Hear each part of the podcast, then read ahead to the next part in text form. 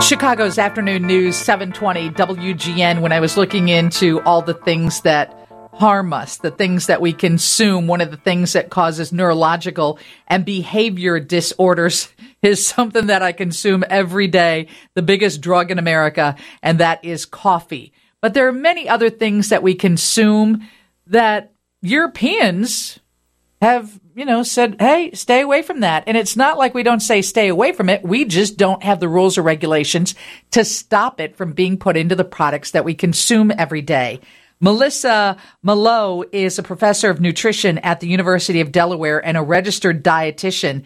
These food ingredients that are banned in Europe but not allowed but are allowed in the US, what's behind that? Is it because our regulations are lax or not in place?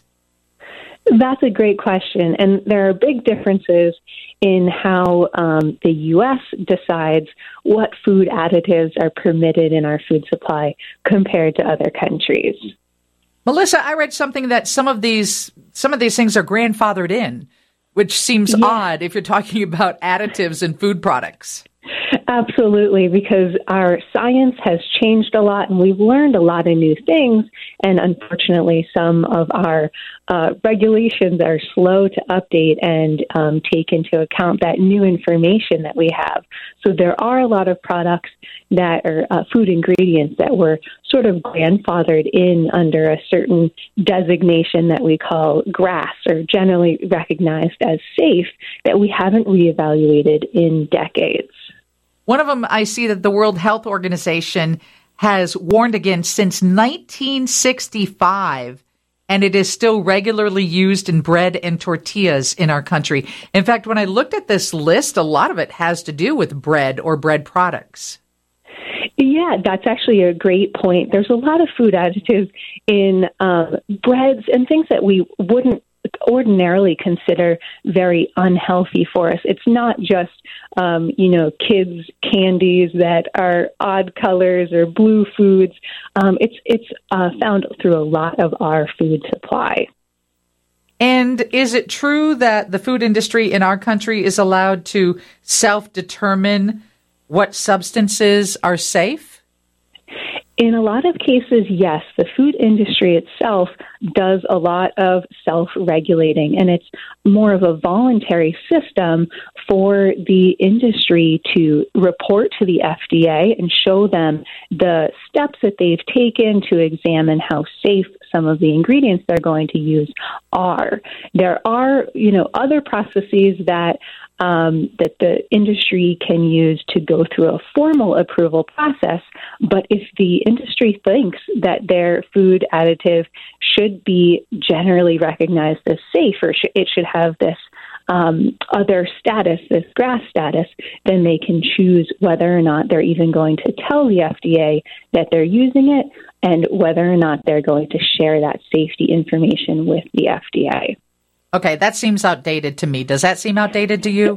it does. It does. And there's really no other uh, country, modernized uh, country in the world that has a similar protocol like this GRAS um, method method that the FDA uses. So it's the bottom line's always money, right? I think you're right. Uh, Melissa Melough is a professor of nutrition at the University of Delaware and a registered dietitian.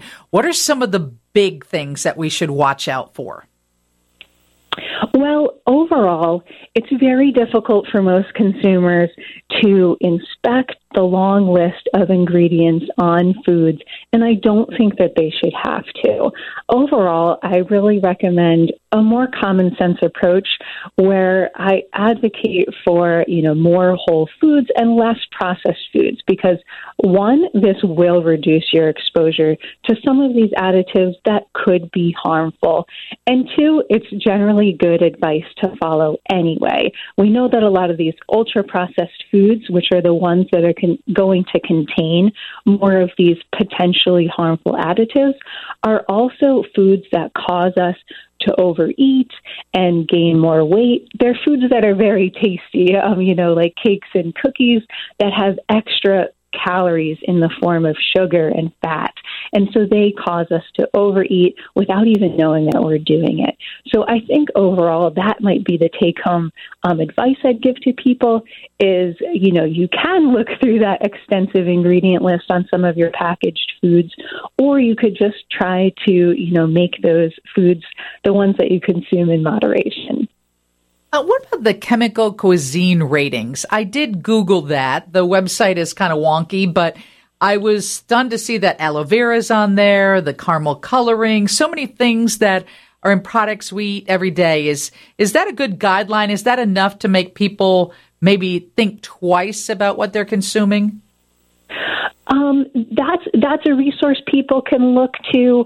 Um, I I would I would ask people to just kind of weigh the pros and cons of you know which processed foods they're going to choose, um, which ones are important for their um, you know their happiness um, to balance your priorities between you know taste, convenience, and health. Thank you so much for joining us. So the bottom line is eat like we're supposed to: fresh ingredients, fruits, vegetables, and uh, skip all the processed stuff. Right? Yes, it's the boring message that dietitians and nutritionists have been preaching for a long time. I'm sorry I don't have anything more revolutionary, but yes. Thank you, Melissa. Melissa Melough, the professor of nutrition at the University of Delaware.